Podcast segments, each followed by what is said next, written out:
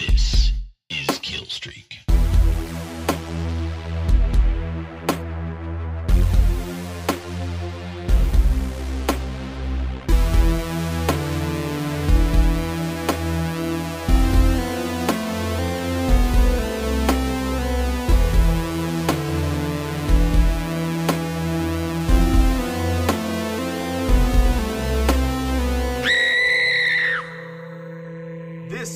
Kill Streak episode 3. Welcome. This is the podcast where we rate and review entire series of horror movies. My name is Eric Goslin and joining me today, as always, Mr. Mike Price. Mike, how are you? I'm good. I'm good. It's a sunny day outside. We're doing a daytime record. Yeah, let's see how that affects play. Yeah, I don't know if it's going to be sufficiently spooky. So if this, if this episode seems too lighthearted, that's probably Yeah, why. the last two episodes that we recorded were both recorded on dark and stormy nights, and I, I think you can feel that in the recording because I am shaking in my boots. yeah. Uh, of, we are going to be talking today about the movie Return of the Living Dead 3. If you're just joining us for the first time, we have been covering the Return of the Living Dead series, so check out those previous episodes, and uh, we'll let you so you can hear what we thought about those.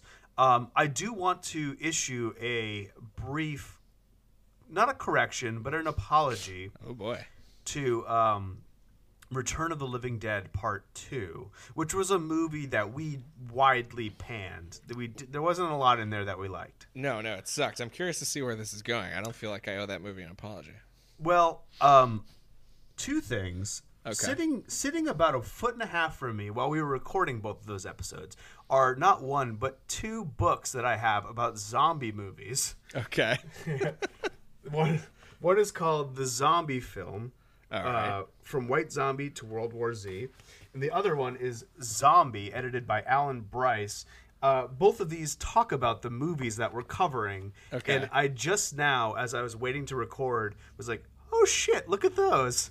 I bet there's some information I could use in those." And turns out there was. Oh yeah. Uh, so the one thing though that we did not discuss is the tagline for Return of the Living Dead Part Two, which I do think is very funny. All right. Lay it on me. Just when you thought it was safe to be dead. That's probably the funniest thing in the movie. Yeah, That's pretty good. Yeah, that is more clever, and I assume that's because a marketing team came up with it instead of the creative team. No, it was Ken Wiederhorn. Wiederhorn. Really? The yeah, he weed. The weed came up with it, but then uh, he blamed the failure of the movie. He's like, "Well, I don't think people understood it. The audiences weren't hit, weren't there for it." Yeah. It's always the audience's fault. In yeah. Yeah. If you ever make something and people don't respond well to it, become combative and blame it on them. Yeah, absolutely. Uh, you are always going to be ahead of your time, and people just don't get it yet. Yeah. Was there a second thing from the? Uh, no, zombie that was books? it. That was well, it? there's more. There's some stuff about the movie we're about to talk about. Okay, but well, uh, we don't want to get didn't ahead of backtrack. ourselves. Yeah, Got it. exactly, exactly. Cool. Um, well, let's jump into talking about that movie. Uh, so yeah, for this week's episode, we watched Return of the Living Dead three. Uh, we have uh, director Brian Yuzna joining the series for the first time. This is 1993, and boy, oh boy, doesn't it feel like it. It really does. Yeah, there's a lot in this movie that really dates it in the 90s. Um, yeah, and I'm not going to say that's necessarily bad. Uh, No, no. Yeah, I mean, it is I- of its time. yeah, but it is it is unmistakably a 90s film. Yes. Um, From the clothing to the music to just the general attitude. Yeah, really, the whole thing. It's just of a piece uh, Yeah. in that in that era. Um, so we have uh, this is the lowest budget of the series so far. Is that so? Yeah. Because I would say the special effects in this are pretty phenomenal. Yeah, well, we can talk about that. One of the reasons I think they were able to I mean, this is this is the kind of thing that I can, I think could go either way. Sometimes this approach works, sometimes it totally blows up in your face. But they shot it very cheap and very fast, and so what they did was they spread a lot of the work out. So on the first two movies, you've got one primary special effects team working on the whole thing. For this one, they actually employed, if I'm not mistaken, five different uh, special effects teams Holy to, shit. Yeah, to work on various aspects of the film. Um, They also took a sort of similar approach to shooting, where they were shooting simultaneously with two crews. Hmm. Um, so they had one for principal photography, uh, and then the other second unit was just doing extensive special effects shots. Okay. Yeah, and so they were kind of that's one of the ways they were able to shoot on such a short schedule. And again, that's one way to get more bang for your buck. If you are able to shoot fast, every day you add to a production adds just countless dollars. Oh my god, yeah. I mean, you have to feed the crew. You have to get bathrooms for the crew. All just even just the nuts and bolts. Mm-hmm. Yeah, of, you have to get tissues for the crew. for the crew. Um, I mean, not even just the film and the stuff crew. involved. Yeah. Uh-huh. for the crew. Yeah, you have to make sure the crew is comfortable with you tickling them, which kind of takes a lot of money to pay them off sometimes if they don't. Yeah. Listen, I, I just know from my own experiences of making films, an, another Yeti love story, Life on the Streets, available to stream on Tubi for free, or you can rent it if you want to throw me a couple bucks. That's fine. Yeah, yeah, absolutely. Um, so, yeah, going back to where we were, um, just a tiny bit of pre-production background. So, Tom Fox is gone. We talked in in part one and part two about this guy who bought the rights for Return of the Living Dead from John Russo, who was one of the makers of the original Night of the Living Dead. At this point, the rights to this series have transferred over to Trimark Pictures. Um, and so this is a genre uh, production house for the most part. So they have experience. We're, we're back into the world of people producing this movie that have experience in the genre, in horror, and in film in general, right? Uh, I think one of the things that got part two in trouble was a lack of uh, sort of leadership from a production perspective. Right. Um, and Trimark, who has made uh, series like Leprechaun um, and the Cyborg series. too. Warlock, I believe, uh, is another Trimark. Yeah, so uh, if nothing else, at this point in time, Trimark is they're in their element here of uh, producing and distributing fairly low budget horror stuff. Um, something I read in the book that I just recently discovered that I have was that uh, Yuzna thought the first movie was wonderful and a, a nice mix of humor and horror, but the second one was too goofy, which was something that we can all agree on. Well, at least Yeah. you and I can. Yeah. Uh, so in this one, he wanted to take a completely different approach from the first two movies and to go completely serious. Yeah, and I would say that he succeeded certainly in taking Yeah. a different approach here. This is a movie uh, that feels very uh, different, for lack of a better word. I don't want to. I don't want to get too deep It into it before we start talking about it, but it absolutely uh, is not goofy, uh, and uh, and it takes things in a different direction than the first film as well. Yeah, it's it tonally um, very different from the first two movies, and I don't necessarily think that's a bad thing in the case of this movie.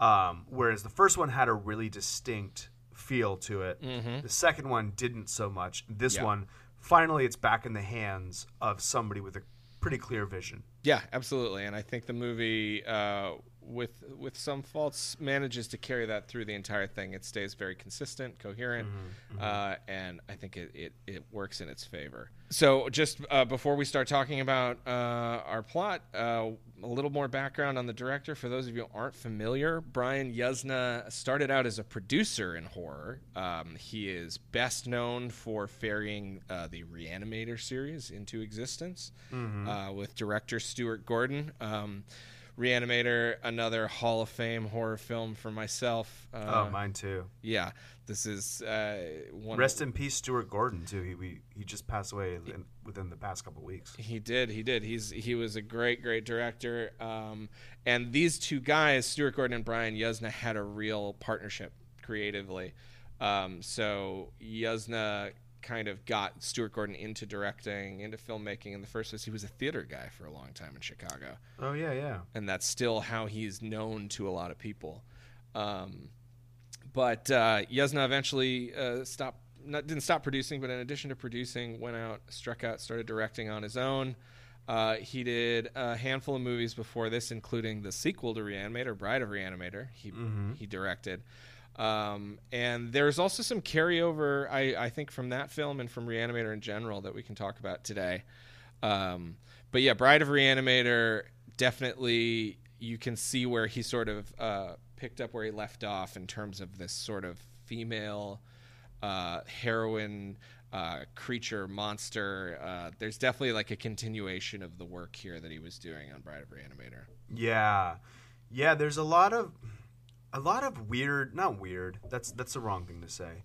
There's a lot of relationship subtext in this movie. Maybe it's not even subtext. It's just text that um, the whole time I was watching it really felt to me like Yuzna was working through something, like a bad breakup or something. Well, what's funny is I feel like you can trace that all the way back through Bride of Reanimator and Reanimator too. And mm-hmm. I almost wonder if it's less of like a at this point in time and more of a, this is Brian Yuzna's thing. Like he's got Maybe, yeah, he's got some yeah. unprocessed stuff to get Yeah. through. Which hey, what better way to do it than in a gory horror movie?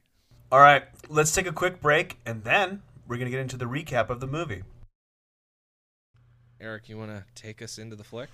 Yeah, man. We open on a military base. It's just like a series of cages, and we get uh, some soldiers wheeling a dead body on a gurney. We meet Colonel John Reynolds and Lieutenant Colonel Sinclair, who uh, I recognize from Superman Oh, and uh, the movie Conan the Destroyer, which I had re- just recently seen. Uh, she she um, they're two competing scientist soldiers, I guess. Yeah. and they're both working on turning dead bodies into soldiers. yeah. Um, he wants to reanimate them and use them. She wants to reanimate them and attach exoskeletons to them. So they're competing. They're they're both and, and immediately there's some tension Yeah. between the two. yeah, two competing techs, um, neither of which seems particularly well conceived as we Yeah, as we make yeah. it through this movie. But um, the for now, the exoskeleton idea is one that we just hear of in theory. Uh, although who knows? Maybe by the end of the movie, we'll get to see it in action. Maybe if we're lucky. Uh, we cut to some teens on a beach. We meet Julie, who is played by shit Melinda Clarke. Melinda Clarke. Melinda Clarke. yeah. Who do, I how do you know her? Uh, well, I actually don't uh, recognize her. Oh, wow. I'm sure I've seen her and stuff, but there was nothing that that popped into my head when I saw her. But I just read a great quote by Yuzna. Mm-hmm. Which was Mindy would have a wonderful acting career if she stopped doing movies like mine. that was great. yeah, that's really good. Yeah, so she's credited as Mindy Clarke in this film, but she Uh-huh. eventually goes to be known as Melinda Clarke. Uh, and in the 2000s, she she rose to a certain amount of fame by playing Julie Cooper on The OC. She was one of the the core cast members. Uh, oh, really? yeah, and for me, who so the OC came out right when I was in college, and Yeah. uh, yeah, I, I used to watch it with my buddy Dave, and I remember when she first showed up, I was like, oh, that's uh, that's the chick from Return of the Living Dead three, and no one knew what I was talking about, but Was she playing a teenager in the OC? no, she's playing a young, she's she basically plays like a cougar type. Oh, okay, yeah, that makes yeah. sense because the time. Yeah, she's Yeah, like a like difference. late thirties, early forties, uh, mother of a teenager. Um, which is my age now. Yeah. which thinking like, oh no, I'm not a cou- uh, I I'm not a cougar, but like that fact that like we're in cougar territory now. no, you're what are you a silver seal? a silver fox. Yeah, I'm a silver otter, I guess. Uh, yeah, there. That's the one, an otter. Um, yeah. So, uh, yeah, we meet all these kids doing what kids do uh, in movies if they live in California, which is hanging out by the ocean. Hanging out by the ocean. And yeah. she's got the dopest blossom hat on. It is. yeah, Yeah, like right from the get go, it's like, oh yeah, early '90s fashion. Absolutely. She's burning her hand with a zip with a Zippo, and uh, then up pulls a motorcycle with her boyfriend Kurt. And we meet our two lovebirds, our two leads. Before we move too far, I can I ask you a question? Mm-hmm. Did you ever own a Zippo lighter when you were in high school? yeah, a bunch. I, I've owned several. It was a big thing, right? Yeah, yeah, yeah. I would I would pop it open Mhm. with just like you know like kind of snapping my fingers. Yeah. fingers. And then I did you really learn how to do the thing where you snap your fingers to to light it? Um, I don't know that I did. Maybe I'm sure I tried. Yeah. I don't know. But that you didn't ever- you didn't really smoke that much, right? No, no, not really. Not with any regularity. Not enough to own a, a Zippo lighter. Right, because it was. Just I just thought they were cool. Yeah, it was a thing you did to be cool. You would buy one at like Hot Topic or like Yeah. a head shop, and, and then not get the. It would dry out, and I wouldn't have the lighter fluid. and then I'd just be like, "Well, I guess I just got to get a new Zippo." oh, classic, classic. yeah, and I remember um, back in Boston when you just ha- would be at bars, Mm-hmm. and they they would come by with like free cigarettes if you Yeah. to answer a survey, and they would give out Zippo lighters too sometimes. And Mm-hmm. Yeah. I got I got some that way too, even though I didn't need them. Didn't even cool. smoke weed at the time. Well, you don't want to you don't want to light a bowl with a Zippo lighter. You start to inhale the, Oh, you know, the, hey, pro tip of the week. yeah, yeah. If you're doing a bowl, you, you want to get uh, like just a standard, you know, Yeah. Bic. So we uh Julie hops on Kurt's bike and they ride, baby. uh, back in the lab, the body's being wheeled into a sterile room with barrels of 2,4,5 trioxin. Mm-hmm. Yeah, the uh, the body is in this weird S and M gear. It's just Yeah. like this a lot of harness work. Mm-hmm. I feel like that zombie would be huge on Tumblr. would, would have a big following because he's like really skinny too. I think like that guy, if he were uh, a zombie in S and M gear in 2020, he'd have a, Yeah. quite the following. The OnlyFans would be popping. Yeah, there's a market for that now. Yeah, so this guy is actually played by a gentleman named Clarence Epperson. Uh, and continuing in the tradition of borderline uh, ethically sound production moves, he was a, a an unhoused gentleman from the Los Angeles area. Um, Really? yeah, and so they they're if you read on you can even find this on like the IMDb trivia and stuff, but it's like the producers decided to put him up in a hotel in Santa Clarita near the uh, near the production because they were afraid they wouldn't be able to track him down if they let him stay homeless. And I I've I've read that that piece of trivia a bunch of times, and it always uh, begs the question: Why didn't they just put him in a motel, you know, to be decent human beings? Yeah. um, it's like, well, we weren't sure if we are gonna be able to find him, and it's like, you just give the guy a fucking place to sleep while you're employing him in a movie. But Jesus Christ. it's a fun piece of trivia because apparently, uh, after he was cast, as production grew closer, he began to make uh, more extreme demands, like uh, a limousine to escort him to to and from the set. Was one that I uh, that I really enjoyed. oh, that's great. Yeah, so good for Clarence Epperson to get one back uh, on those guys. But yeah, he's definitely has a very distinctive look. You can tell why they cast him. Uh, somewhere, I think before they they drive off, Kurt and Julie decide they're going to sneak into the army base. So they arrive at the base. He says he's there to see his dad, um, and there's some business with a, a stolen key card. Uh, as they're trying to get in, he has his father's key card that he stole from him, and it won't. He's trying to swipe it, and it won't work. And she takes it from him, and licks it, yeah, and swipes it, and it works. yeah, Uh, so they're sneaking onto the base. Um, I like the look of the base. It feels, it's like li- these little cells and boxes all welded together. It feels like realistic and temporary in a, in a way that's like, oh, this Yeah. ramshackle thing that they put together to like, I said I described it as looking cheap and great. Uh, yeah, yeah, exactly. Like it kind of reminded me almost of if you've ever watched Mystery Science Theater 3000. Like, yeah, it's just like there's not a lot of money that seems like it went into this set design, but some heart and soul did. yes. So the scientists, including Kurt's dad, pump trioxin into the room, and the Which is S- not it's not green anymore, by the way. I just wanted to to wage this little complaint. Oh yeah, Yeah. We've got the trioxin pumping around the room, and it's uh, it's it's now it's it's clear or white instead of being green mustard color like it used to be. Yeah, we are missing that. Um, the uh, S and M freak I wrote down, who looks great. Um, little he's, cod piece. yeah, yeah. We see we start getting a heartbeat on the monitors. Holy shit, it's alive! And uh, it's sort of looking up, and it sees Kurt and Julie looking down at him from above. Yeah, so they're they're, sneaking watching around, all this yeah. happen. Yeah. Yeah, they're sneaking around the base trying to spy stuff, and they manage to find the exact right room to be peering into at the right time. right? And it just starts going nuts. So they shoot it in the head with this dart. It looks really cool, but I couldn't figure out what it was doing because it, it hits him in the head and then Mm-hmm. it sort of spreads white like it's freezing him. Yeah. Is it supposed to be freezing them? Yes. So I think they talk about this at some point where it's like they freeze the neurons in the brain or something, and that stops the sort of reanimation for Got a it. while. Yeah. I must have missed that line.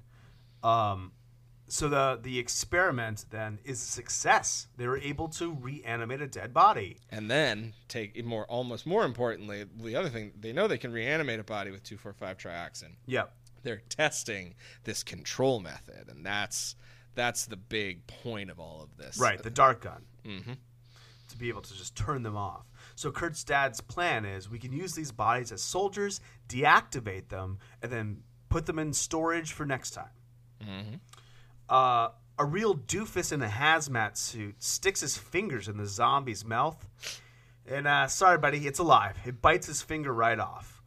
Um, he knifes him. And uh, another soldier pulls a gun and shoots the zombie, but of course it has no effect. At this point in the series, we know that bullets do nothing on these guys. The zombie smashes the dude's head on the window. He's dead. We got a body count of one. There's blood everywhere. Everywhere. My note right here is yes, the gore is back. We are 10 minutes into this movie, and it is already gorier than the entirety of Return of the Living Dead Part 2. Yeah. Uh, the other guys, the two guys in the room, fumble for the dart gun and then blam, they get it, shoot it in the head. Uh, the dead hazmat guy comes alive. He bites a dude on the leg. The people in the lab freak out and seal the room. And blam, the remaining dude darts the new zombie, the, the, the hazmat guy. Right. So meanwhile, Kurt and Julie are they're seeing all of this shit. Yeah. Um, and then they get they get out of there. Back at the house, Kurt and Julie are up in a tree. F U C K I N G. Yeah, they just there's and this is the first of a couple of moments in this film where there's a real whiplash from a horrifying, gory, unsettling situation to an opportunity to fuck.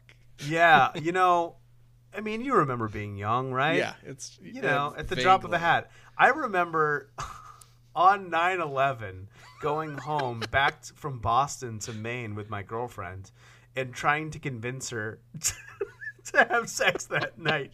And she was like, "No way." And I was like, "Come on, man." This is the difference between They would have they would have wanted us to enjoy ourselves. You know, life is for the living. You're going to hell. yeah, we didn't though. We didn't. Oh, okay. Doesn't Um, so she's distracted and she's thinking about what the dead guy, if the dead guy felt anything when the bullet hit his skull. Mm-hmm. And she says, must be awful to be dead." Uh, and we got some boobs too. First yeah, nudity of the the, nudity movie. is back. The gore is back already. Yep. I'm like, all right, this is promising. This is a promising start. Yeah. Um, so Kurt and his dad, it comes out that Kurt and his dad are sort of estranged. His father's always gone. He never really sees them.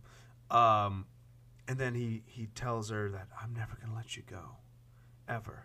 Yeah, So they're very bonded. the Kurt very bonded. Maybe Yeah. it's a little bit too enmeshed. Definitely some codependence going on. a little here. bit. Yeah. Uh, the dad comes home. He wants to talk to Kurt. Uh, he tells him he's being reassigned to Oklahoma City. And of course, Kurt is not pumped. No. He's got his smoke show girlfriend. He's he's got his motorcycle. He finally has some friends. Yeah. yeah. Um, and uh, the father says, "I've been putting up a." He puts up a fight to his father. Yeah. And his father says, "I bought you that motorcycle, and I let you be a rock and roll drummer." Which I love. I really Yeah. love the runner in this movie of Kurt's rock and roll. Yeah, he's got these rock and roll dreams, which we never see him in a band. Yeah, spoiler. The Yeah. entire movie, he never gets to show off his skills, but we hear about them more than once. Yeah. Uh, Um, yeah, I just wanted to say I this is a this is like a trope of 80 like late 80s and and 90s movies that I love and I miss, which is just like a good military dad who's Yeah. who's fucking up a teenager's life. Yeah. Um, so Kurt storms out. There's a confrontation where Julie's putting her like leather jacket on over her bare tits, and uh, the father yells, "You never acted like this when your mother was alive." So setting up that Kurt's mother has passed. You know, he's living with his father, moving from place to place. Uh, we get a sweet guitar lick, and they're speeding away on his hog. Julie starts hot dogging Yeah. uh, is like kind of shaking the bike, grabs his his dingling. First time I've said that word It works. It works. in a long time. Uh, and then, oh shit, there's a truck. They swerve, hit a guardrail. She flies through the air, hits a fucking telephone pole, Yeah. breaks her neck. Yeah. It's it's it's bad. It's really bad. It happens really fast and really early, and yeah, if you're not ready for it, uh, it really it'll catch you off guard. Yeah, it's very very hereditary. Well, I guess uh, or other way around. Sure. Uh, she's dead. We got a body count of two. Uh, he cries and he holds her and he sees the stolen ID card that she still has, and he gets an idea. Yeah. Um, one, you know, we kind of covered it before, but one in my notes here, I said this movie needs more humor, which is true. It just Yeah. it's completely serious. This is like is. a Romeo and Juliet with zombies, sort of. Mm-hmm. Yeah, but. I I would argue that it is uh, less playful than any other incarnation of Romeo and Juliet I've ever seen. Yeah, true. Yeah. Because the thing is, you don't get any time to enjoy the you know like what Romeo and Juliet often has going for it is that you get this romance, this but it, you know a budding romance. They're happy in fits and spurts, but here it's like we're 15 minutes into the movie and and uh, that no one is going to be happy again for the rest Yeah. of this film. Yeah, yeah, exactly, totally. Uh, he drives her dead body to the base. Uh, he sneaks by Sinclair, gets suited up, pops a barrel, and gets blown back by the gas. Yeah, he blows the whole thing open, and there's just fucking gas everywhere, and the whole barrel blows wide open. And I notice at this point that there's a hole in the foot of his hazmat suit where he'd been walking on it, Oh yeah. rendering that suit useless. Okay. Well, never comes up. yeah. Oh no, no, no. That's definitely just like a, a goof. Sure. Uh, check that in the IMDb goof section. Uh, and she's back, baby. And she Yeah. wakes up and says, "Kurt, that was incredible. Let's do it again." Yeah. A lot of connection between sex and death in this Yeah. movie. Uh, yeah. She's into some weird shit. Yeah. Uh, but then she she noticed she feels numb and her neck hurts, and she, she can't hold it up for a second. She can hold it up for the rest of the movie, but like she did break her neck, Yeah. and she kind of like can't hold her head up straight, which I think is real gross. Yeah, it's real horrifying, but luckily it goes away immediately. Immediately, and Never comes back. turning her head like it's no problem. Yeah. Uh, but so she's back, but Mm-hmm. so is the zombie in the barrel. Yeah, I think we could we could kind of refer to this zombie as like Tar Tar Person Three. Yeah, Um, right. It's it's a different take still from the first two movies, but I think this is sort of a, a thing we have now: the barrel zombie, the Yep. Tar Man. This one, I think, is this a woman? Oh, it might be. I couldn't really tell because it's all like fused together. Yeah. Like its shoulder is stuck to the its head. It's It real looks- gross. It's real gross. It's very Yuzna. It like is.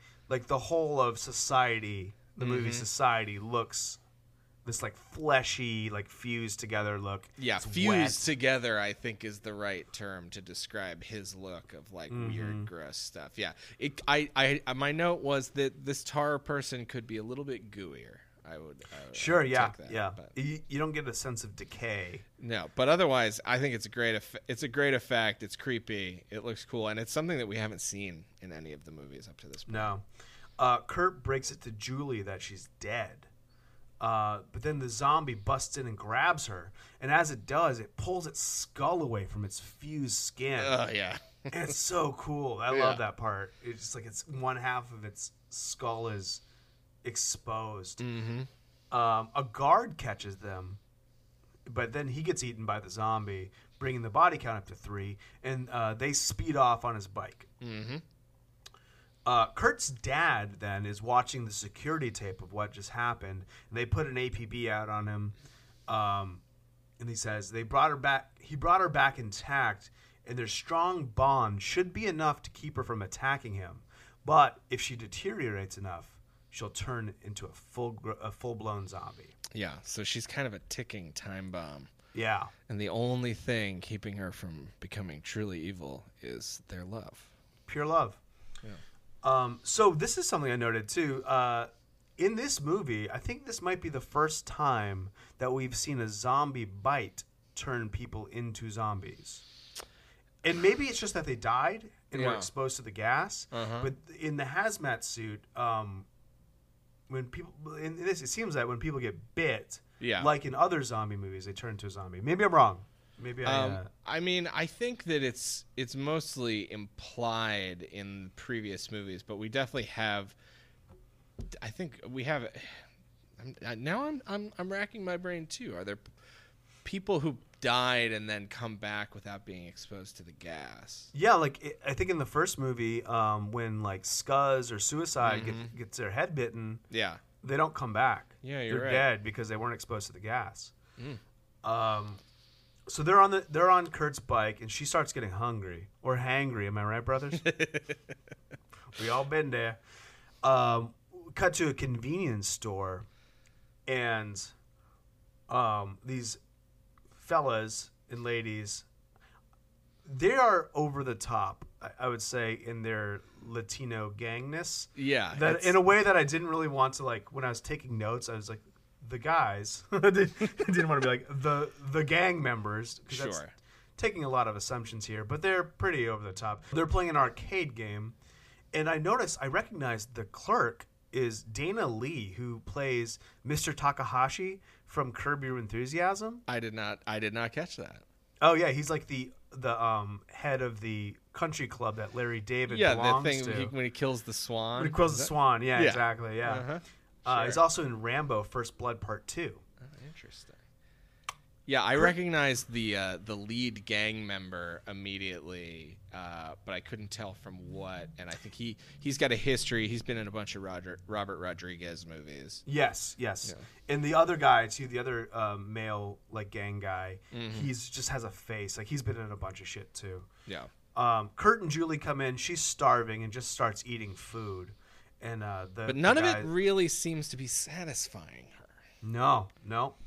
Um, the gang members, for lack of a better term, start to fuck with him. And be like, what the, what's wrong with her? And they start to bully him. Uh, and th- the Dana Lee kicks them out.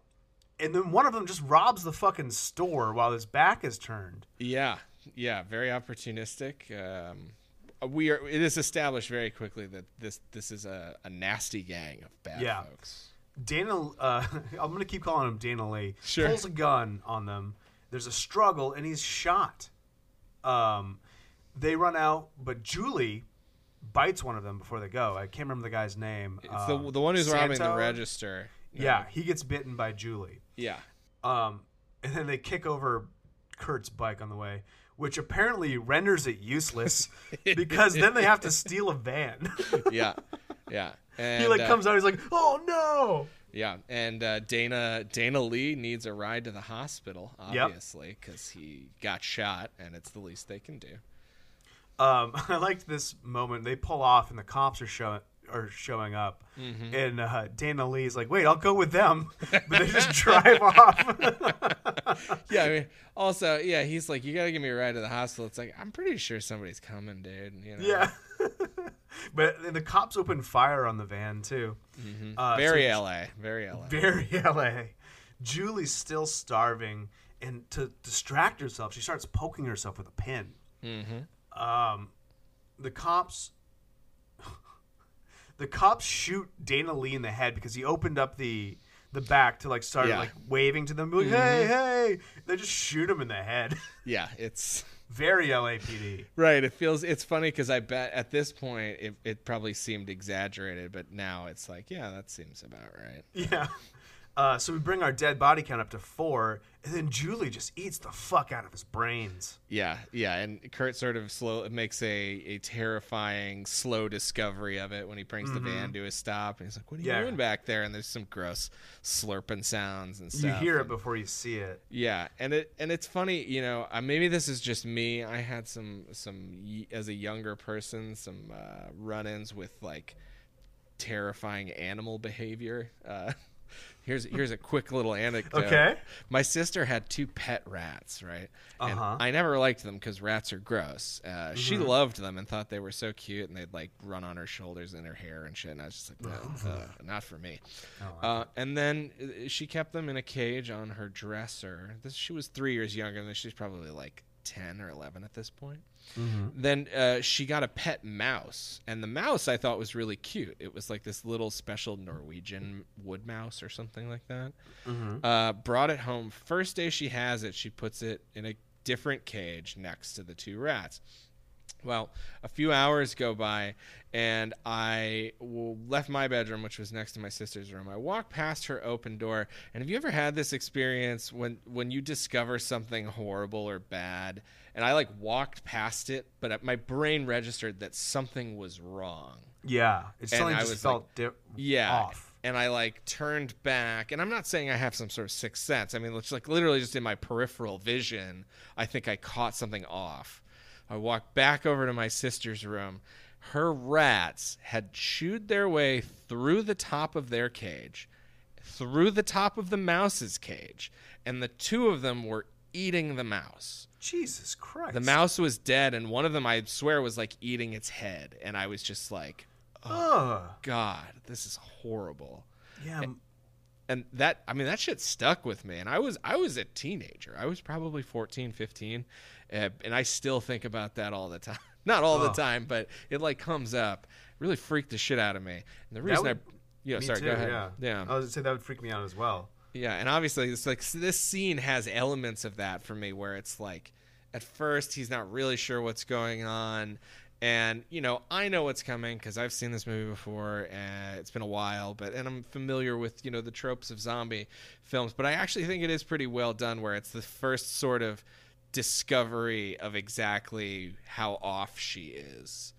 Um, you know, it's it's easy to dismiss it as being like a foregone conclusion when you know what's coming, but but yeah, I think it's a it's a, an appropriately kind of uh, uh, sick discovery to to look in the back of the van and realize that she is eating his brains. Yeah, my wife had a similar story where she had two hamsters and went to school, then came back, and there was only one hamster because the other one had eaten the the other one. And maybe there's a skeleton left. I don't remember the details. I'm sure that her child brain also. Oh Jesus!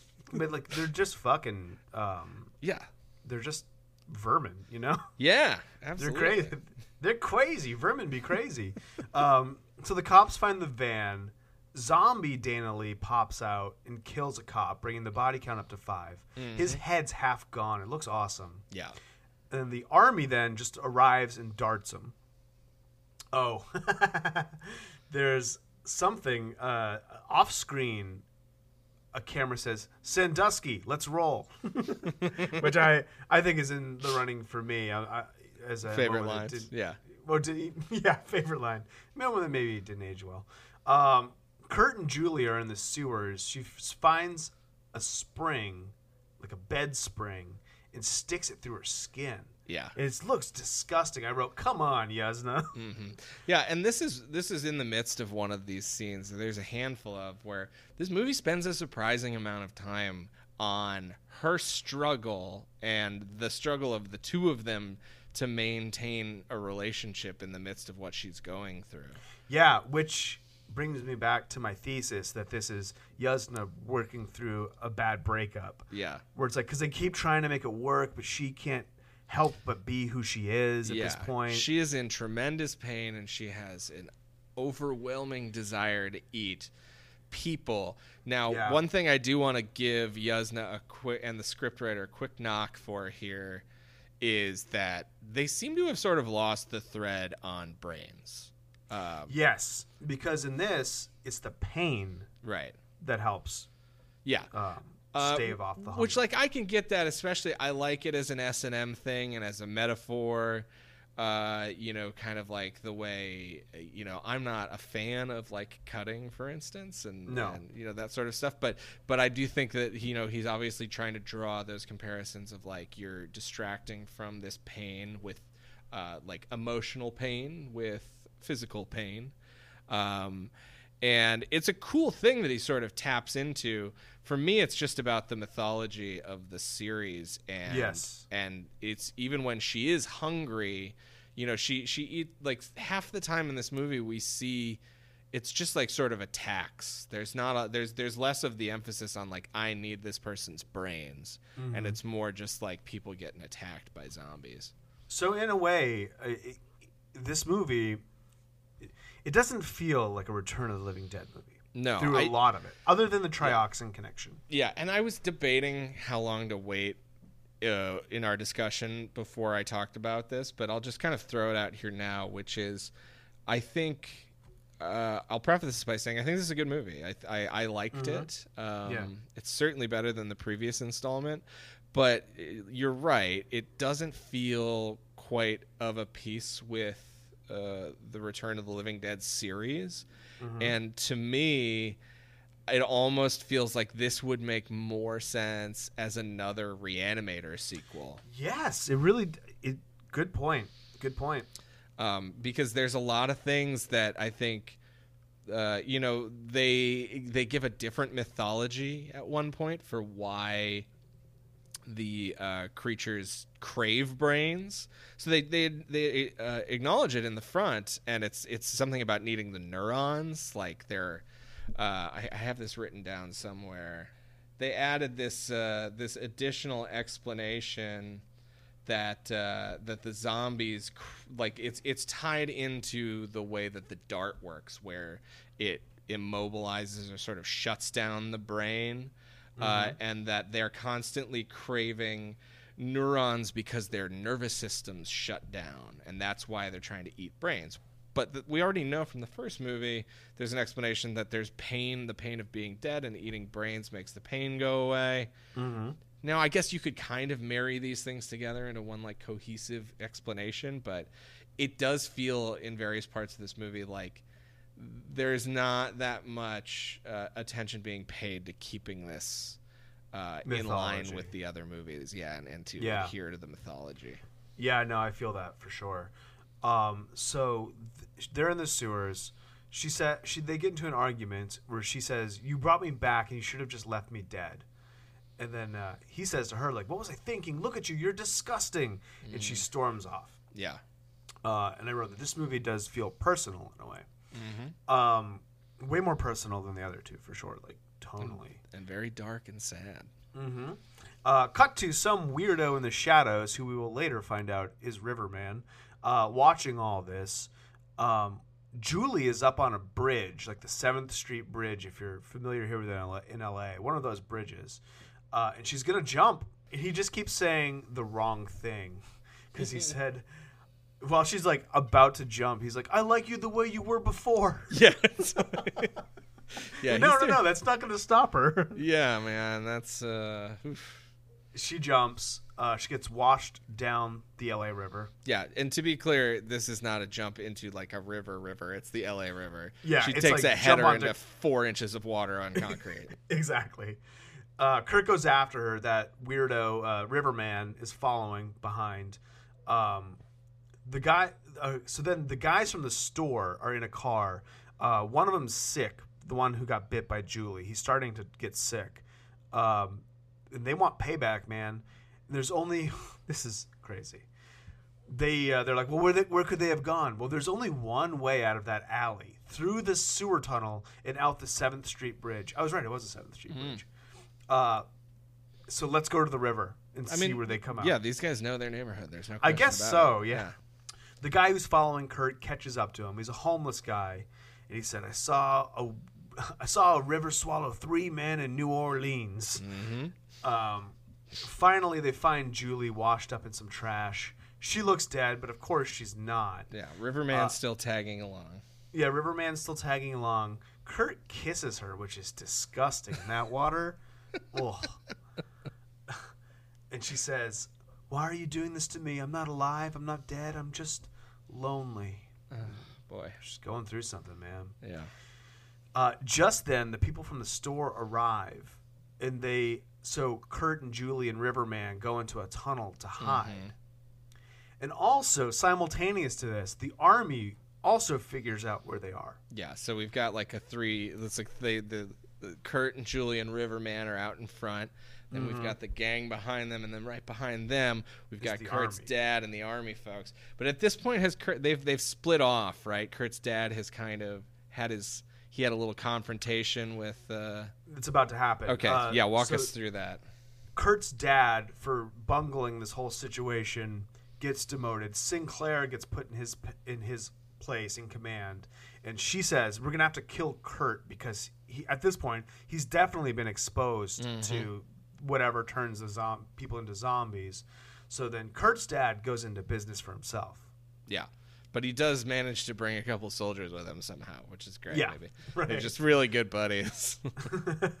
hey, you got to do me a solid. Let's go Yeah. against direct orders. That's how it works in the army. yeah.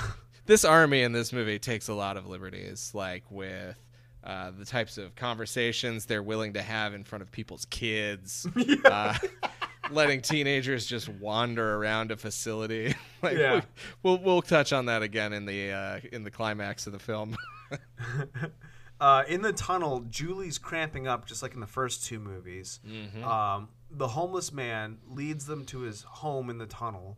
He lets them rest. Uh, can we can we please call him by his proper name, Riverman? River. Well, he hasn't said it yet, but I guess I, I've already. You blew it. You I let the cat it. out of the bag. He's Riverman. Um, so Julie's resting. Yeah, she's And taking a Kurt- nap. Kurt tells Riverman how he wants to run away to Seattle to be a drummer in a band. and they have this long conversation about how viable it would be. Is it viable for him to uh, be a drummer? Yeah. And he's like, Riverman's basically like, well, you got to pursue your dreams, man. and uh, Yeah, and this is this is like prime Seattle grunge, right? yeah, this Seattle is like is Nevermind era. right now. Yeah. Yep. Uh, Singles Riverman- just came out last year. Riverman gives him a Mardi Gras coin. Uh, basically, it's like you're gonna give this to someone someday as a favor, and, th- and they'll grant you that favor. This is what that movie "Pay It Forward" is is about, right? I Like, wrote "Pay It Forward" in my I've notes. never, I've never seen it, but I don't know if that movie has a Mardi Gras coin. But that's what Riverman explains to Kurt. You know. Yeah, yeah, exactly. Someday there'll be a movie called "Pay It Forward," and I think it stars Kevin Spacey, who my views align with perfectly. you got Brian Peck, Brian Spacey, Peck and chilling Spacey, out those guys party together for sure. I mean, for I, sure. I mean, actually, yes, like not for sure. Like they're both fucking singer dudes too, aren't they? Yeah. Yeah. Oh, God. Why do I keep bringing this up? As if it's something funny. It's not Yeah. funny. This is this is episode three of this podcast. We've managed to talk about pedophilia rings in every episode. You already made a Jerry Sandusky joke in this. It wasn't a joke. It didn't age well. All right, anyways, we we examine horrors both cinematic and in, In real, real, life. life. yeah.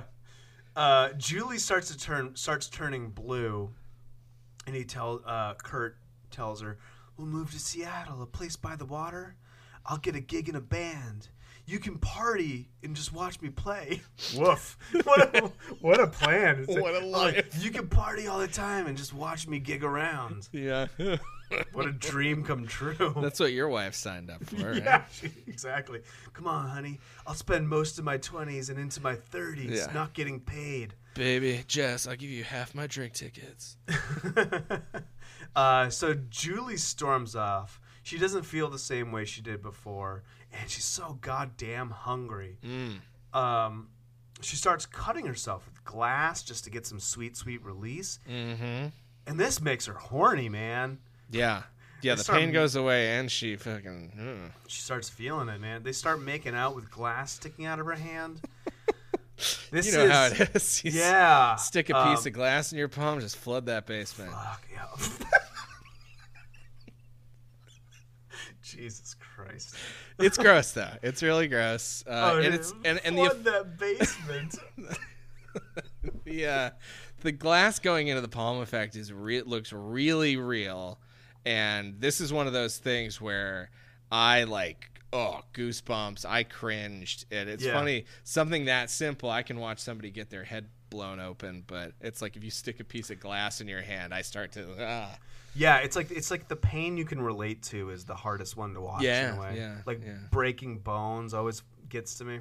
Mm-hmm. Uh, meanwhile, the army and the criminals are in the tunnels looking for them. Julie starts cutting herself even more and pushing needles through her fingertips. Wait, we did, they fucked. Remember? do they? Do they? Yeah. Oh, yeah, they do It's fuck, implied. It's implied that they fuck in Riverman's bed, in his in his like sewer Yeah, you're right, apartment. right. Yeah, I think we're really glossing over. You're right. I just wrote that they start making out, and I guess I skipped. I, didn't skip ahead in the movie. yeah, they end up in bed. Like there's like an aftermath in bed before she starts all of her like real S and M shit. Ugh. It's like Kurt again, just like is Nothing's red- gonna keep Yeah. him down, man. No, he's ready to go whenever. Uh, ain't nothing gonna break a his stride.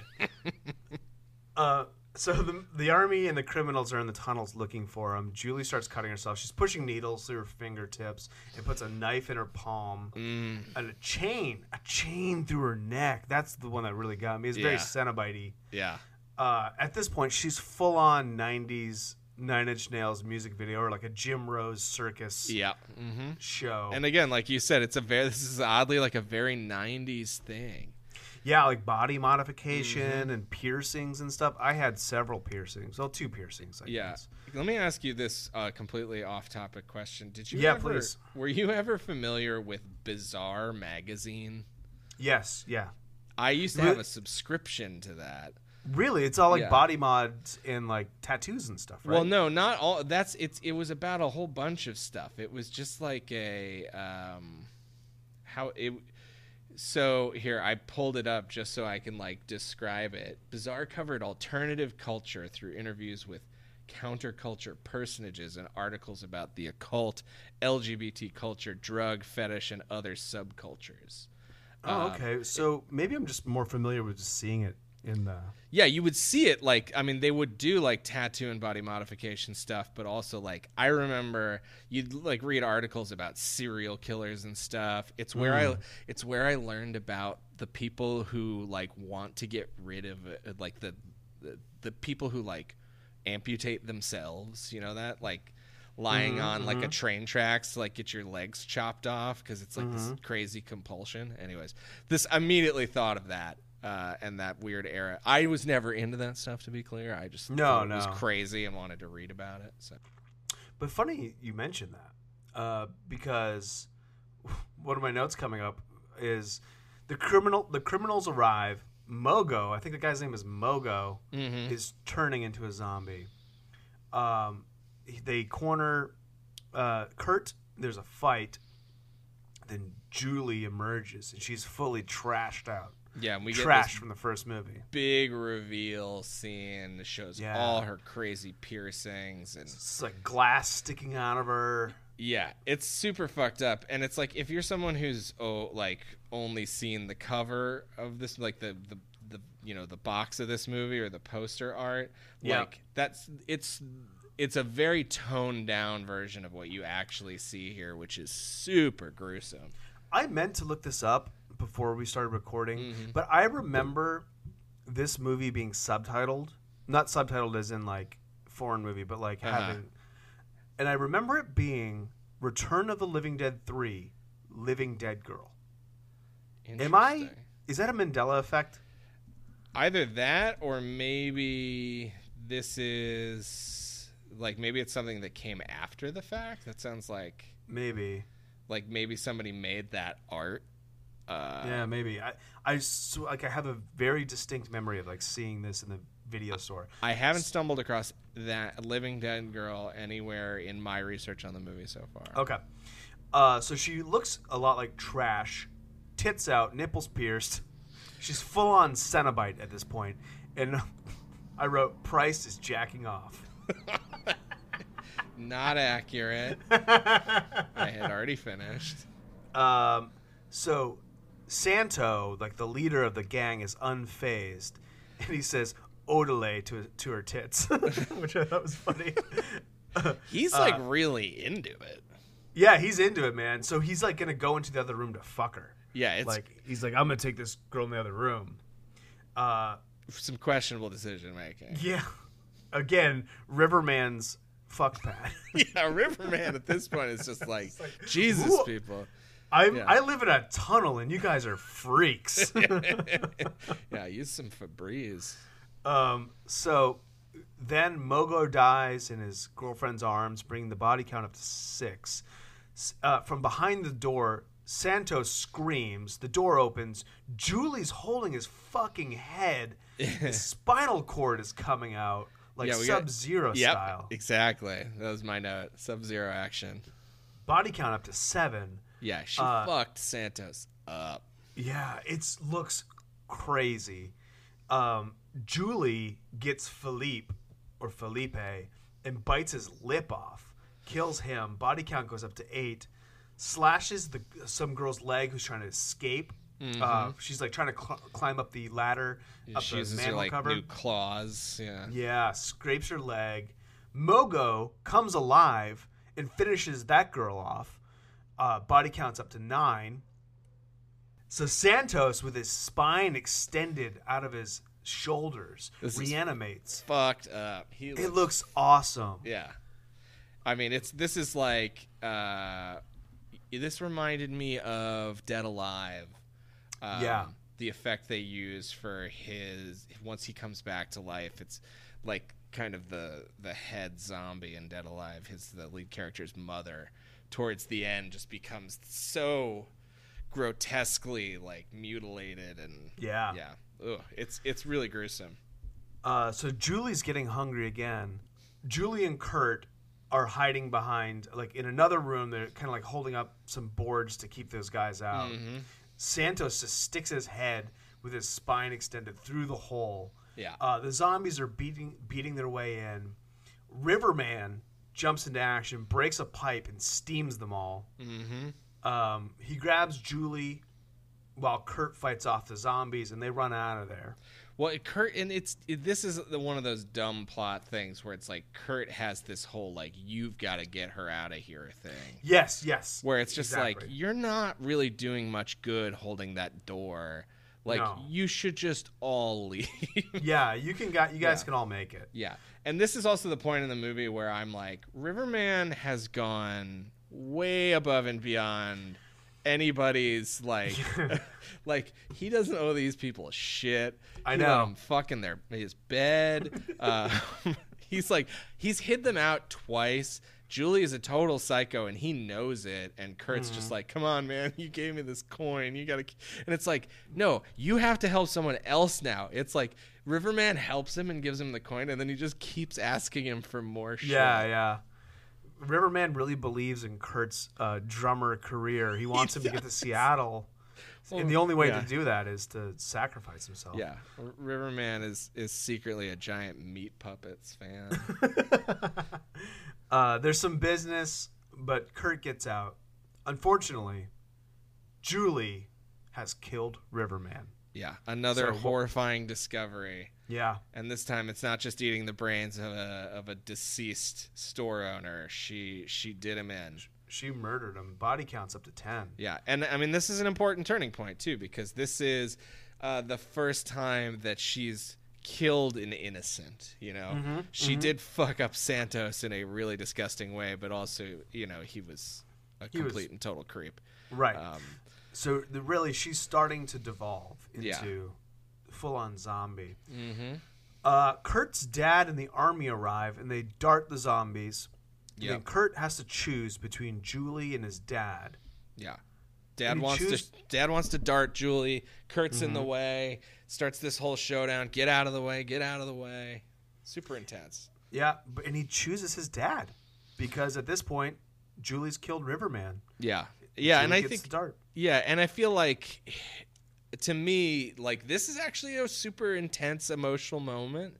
Uh, I think it works, and like I didn't feel so much like he was even choosing his dad as it was just like the dis like he he sort of reached his threshold of like disgust and disbelief at what Julie had had become.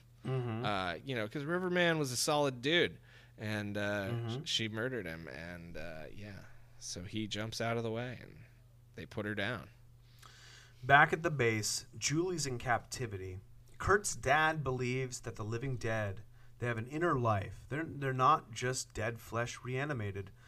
Sinclair doesn't see it that way. Um, so Kurt is just wandering around the base. just completely unsupervised from room to room. Yeah. He walks by a room full of 245 trioxin. He sees the way the zombies are being treated, treated cruelly. They're like all in cages. Yep. She, he finds Julie. She's cowering in a cage.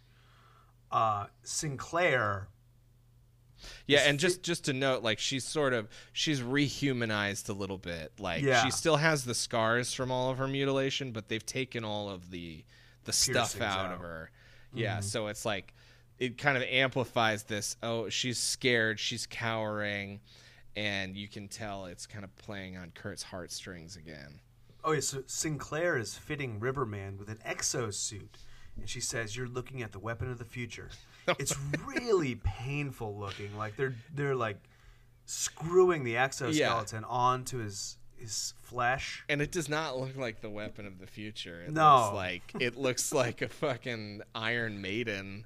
Um, Yeah. yeah. It's like, it's just like a ima- if I told you someone with no special effects experience at all, no metalworking, robotics, anything like that, I was just like, make an exoskeleton. it's like what you would do with three hundred dollars in a trip to Home Depot. Yeah. And if we're going this far to like reanimate dead bodies and then like screw metal onto their flesh, Mm-hmm. can't we just make a fucking robot Right. That doesn't require a dead body? Yeah, that, like that, that sc- and and... screams when you drill into the side of its head. It's it's Yeah. really horrifying. Yeah, um it's a shitty plan. She has a bad plan. She has a bad plan. So, uh, Kurt punches one of the scientists. Riverman hits the other one, like killing him instantly. yeah, Uh, brings the body count up to 11, and then Kurt busts Julie out. Um, Cyborg Riverman hits another guy in the head, kills him, brings the body count up to 12. He's chasing Sinclair around the laboratory. Um, this real Anthony Edwards looking dude blows Riverman's arm off with a sh- with a gun. yeah, It looks crazy. yeah. Riverman just keeps getting his body parts blown away, but the exoskeleton's like holding him up. Mm-hmm. It looks brutal. It's very Um, gruesome. Yeah, A barrel gets knocked over, releasing another Tarman uh, zombie that kills the scientist, the Anthony Edwards looking guy, brings the body count up to 13. Barrels are popping. Riverman's raging. Um, Kurt, so he, kern, he corners Kurt and Kirkruder.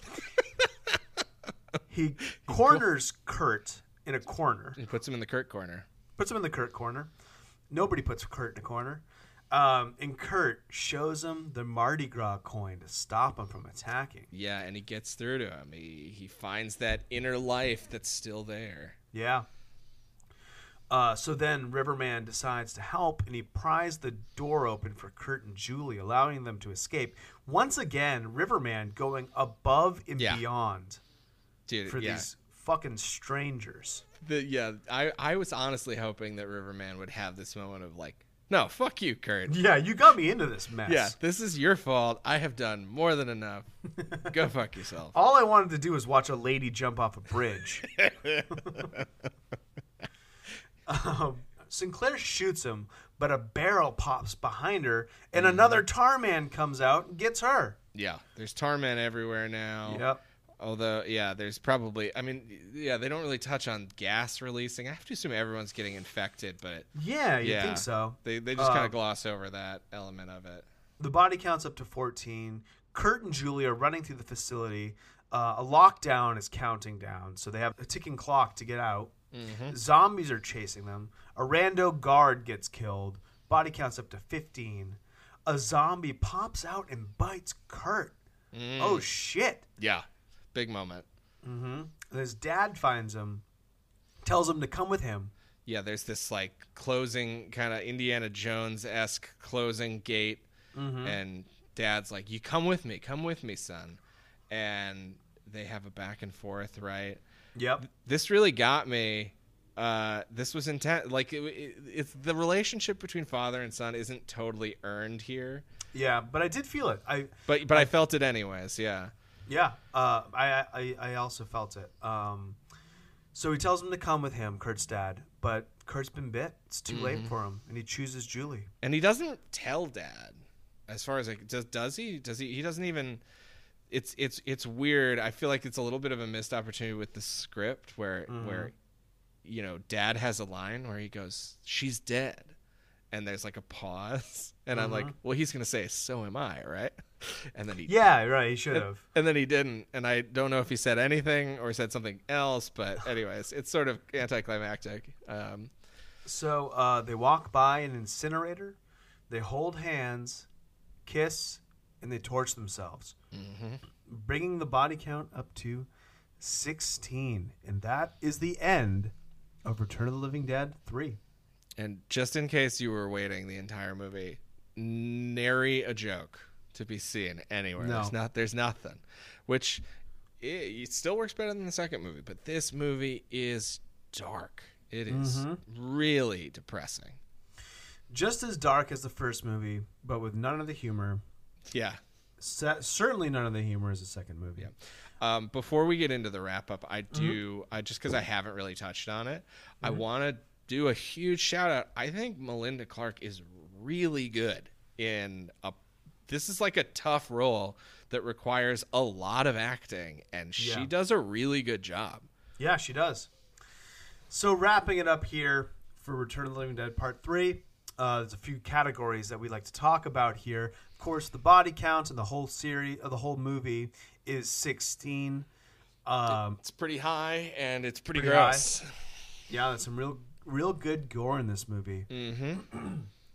so, Mike, who is your favorite character in Return of the Living Dead Part Three? Okay, uh, I'm not going to go for a funny um, answer here. I think uh, it's pretty clear from from my little um, serenade of Melinda Clarke. But Julie is a super complex character. Yeah.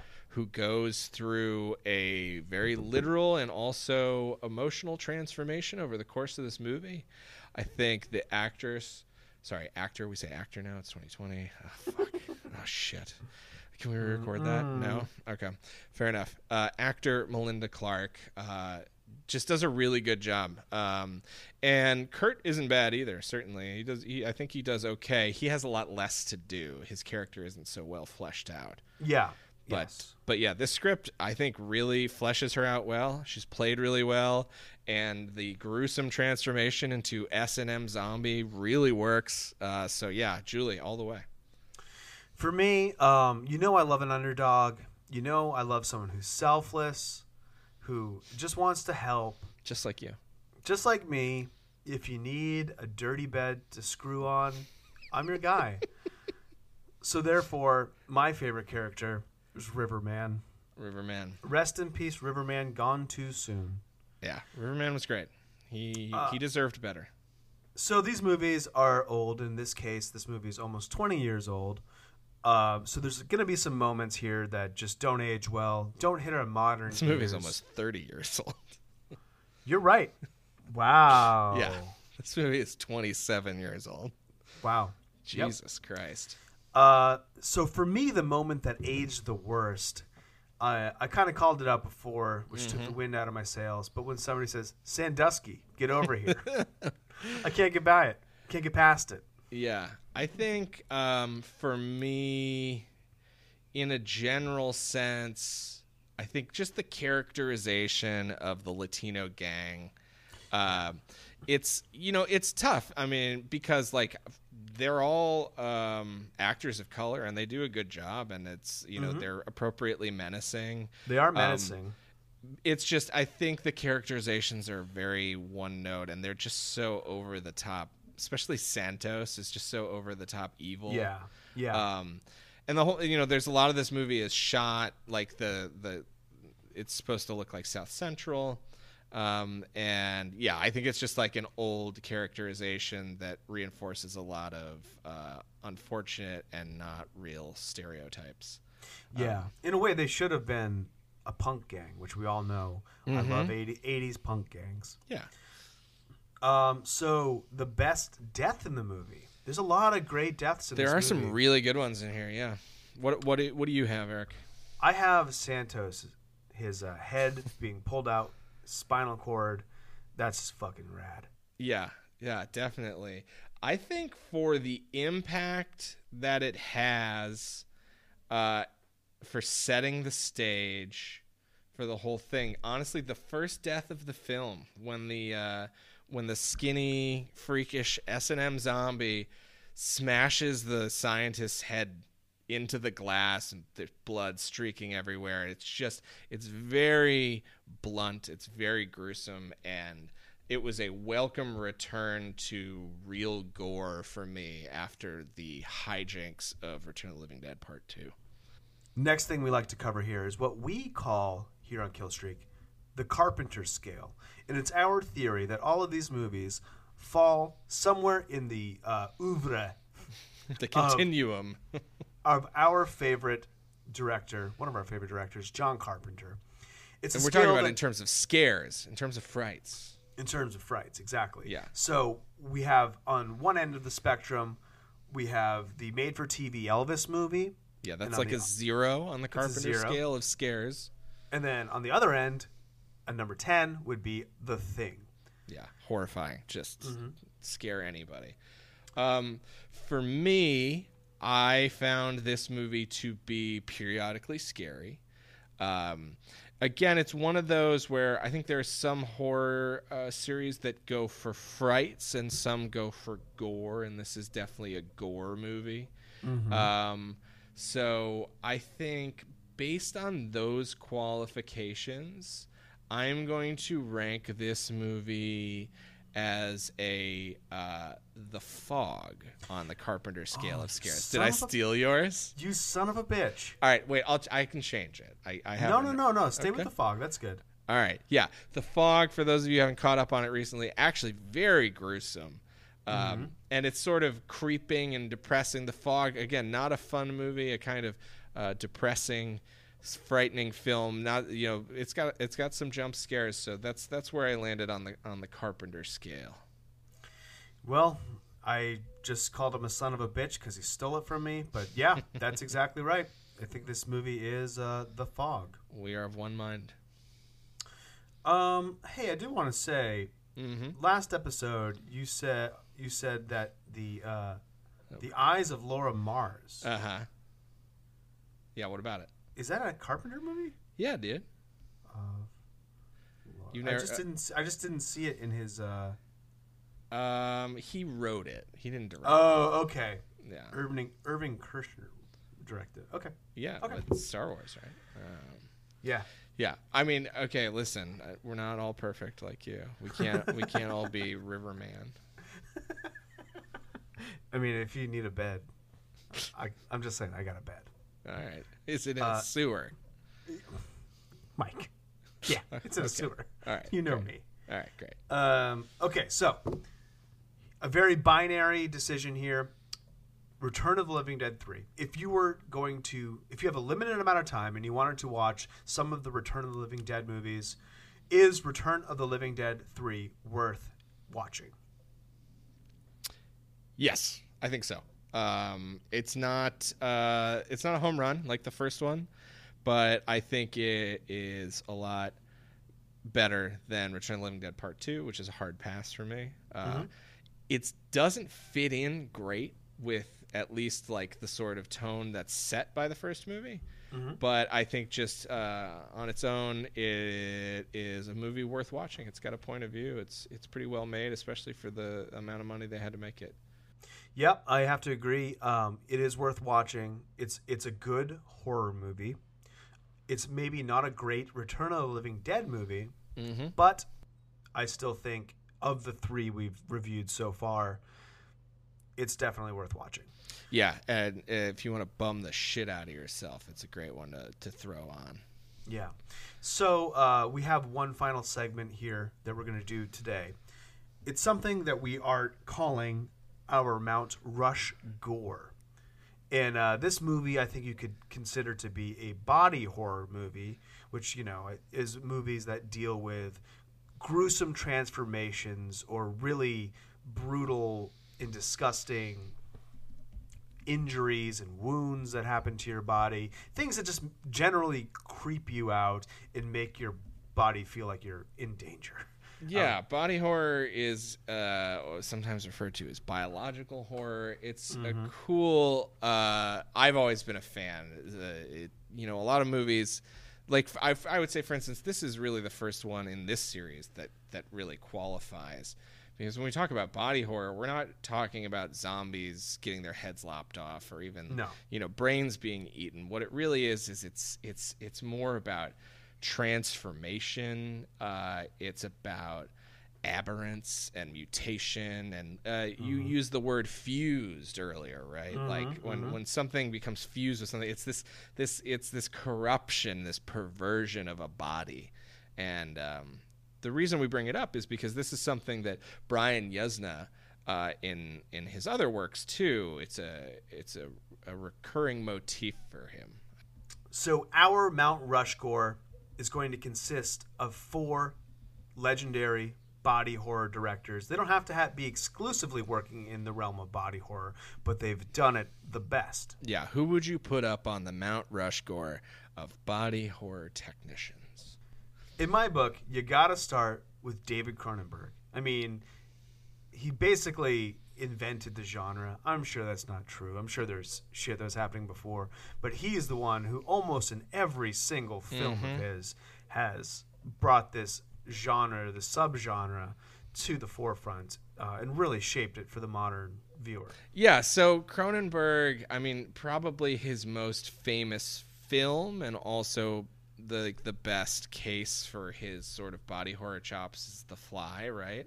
Yeah. um, which the entire movie sort of tracks this transformation of a body from one thing to another, and just these gruesome moments, like the teeth and the fingernails coming out, and you know things poking through.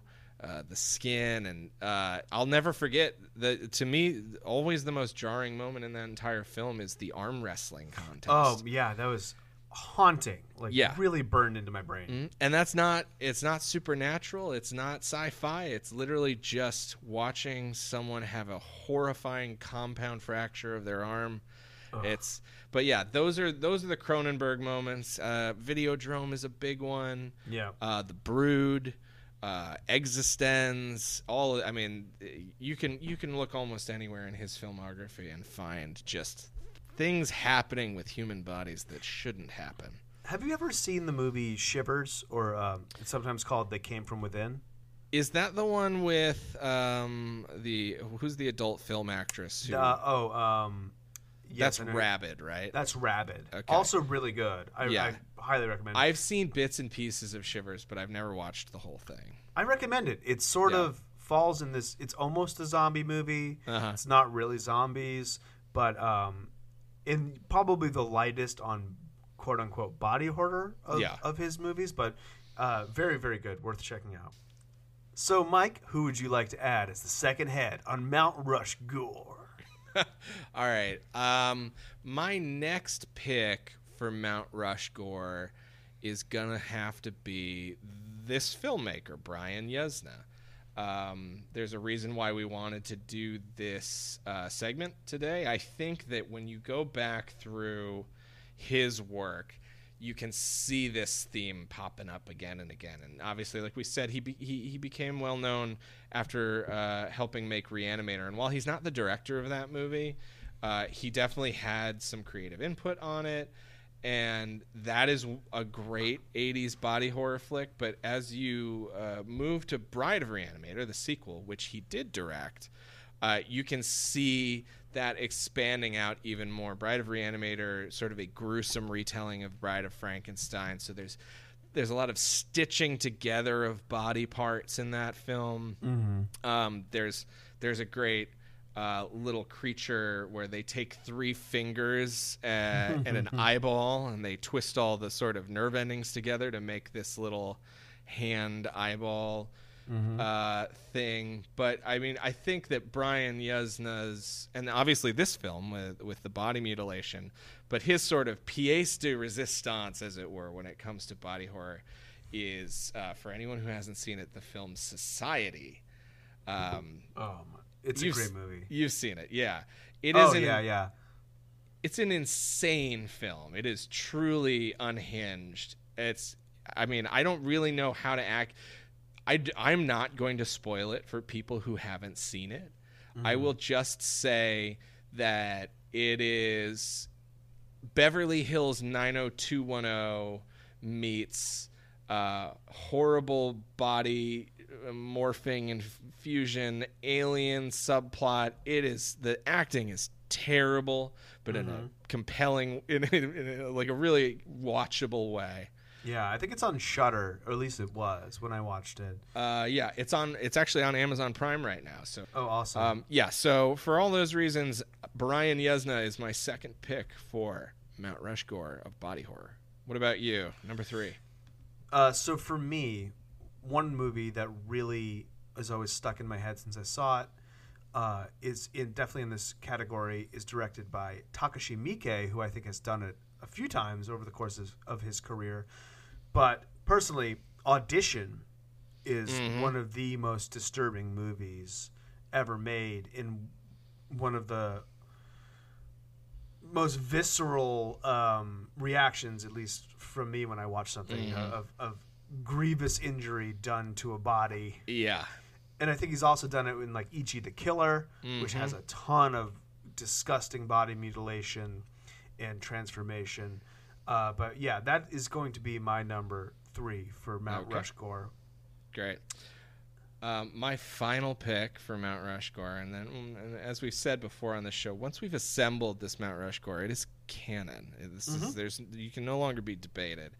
So Eric and I, as the foremost experts uh, on the planet of, of these dis- types of, of judgments, uh, we've set our Mount Rushmore, and this will be it for everybody to use. So uh, you're welcome. Um, I'm gonna go with Clive Barker. Um, Sure. author first and foremost, uh, but also an accomplished filmmaker. Um, most famous for Hellraiser, which I think it would be a great double feature flick for Return of the Living Dead 3. Uh, a very dark movie without much of a sense of humor that likes to blur the lines between sex and violence and death. Um, there's a ton of uh, really gruesome body mutilation in uh, the first two Hellraiser movies, which, uh, to my memory, are the only ones that I would recommend to anyone. I am sure that at some point we will get to the Hellraiser series when Eric and I have the energy to tackle what I believe is 10 or more films. Jesus Christ. Um, yeah, but uh, those first two for sure, especially if you haven't seen the original Hellraiser, I highly recommend it. Uh, a lot of good stuff with hooks and flesh and ugh, really gross. Um, also, the movie Nightbreed, which is uh, an interesting failed sort of fantasy horror film, uh, actually stars David Cronenberg. Um, oh, that's right. Yeah. yeah, but there's a lot of interesting um, sort of uh, mutated bodies in that film. A lot of really cool makeup work. Um, not quite as dark as Hellraiser if you're looking for something a little more fantastical. And also, I want to call out one of my favorite, more forgotten Clive Barker movies, Lord of Illusion, um, which stars Scott Bakula from Quantum Leap as a private detective. Uh, it takes place in Los Angeles. They go to the Magic Castle. It touches on it's like music, uh, magicians and illusionists, and but there's um, I've never seen it. It's it's great. I I mean I'm a huge fan. I highly recommend it to you. Uh, the lead villain is this guy named Nix, who is played by Daniel von Bargen, who you may recognize as the head of Kruger Industrial Smoothing from Seinfeld. Uh, Really? Yes, my absolute favorite of all of George Costanza's bosses. Uh, there's a point in the film when uh, the R falls off the sign in Kruger Industrial Smoothing, so he points out to George that it looks like it says K Uger Industrial Smoothing, and he goes, "Yeah, it's like an old timey car horn, you know, K Uger."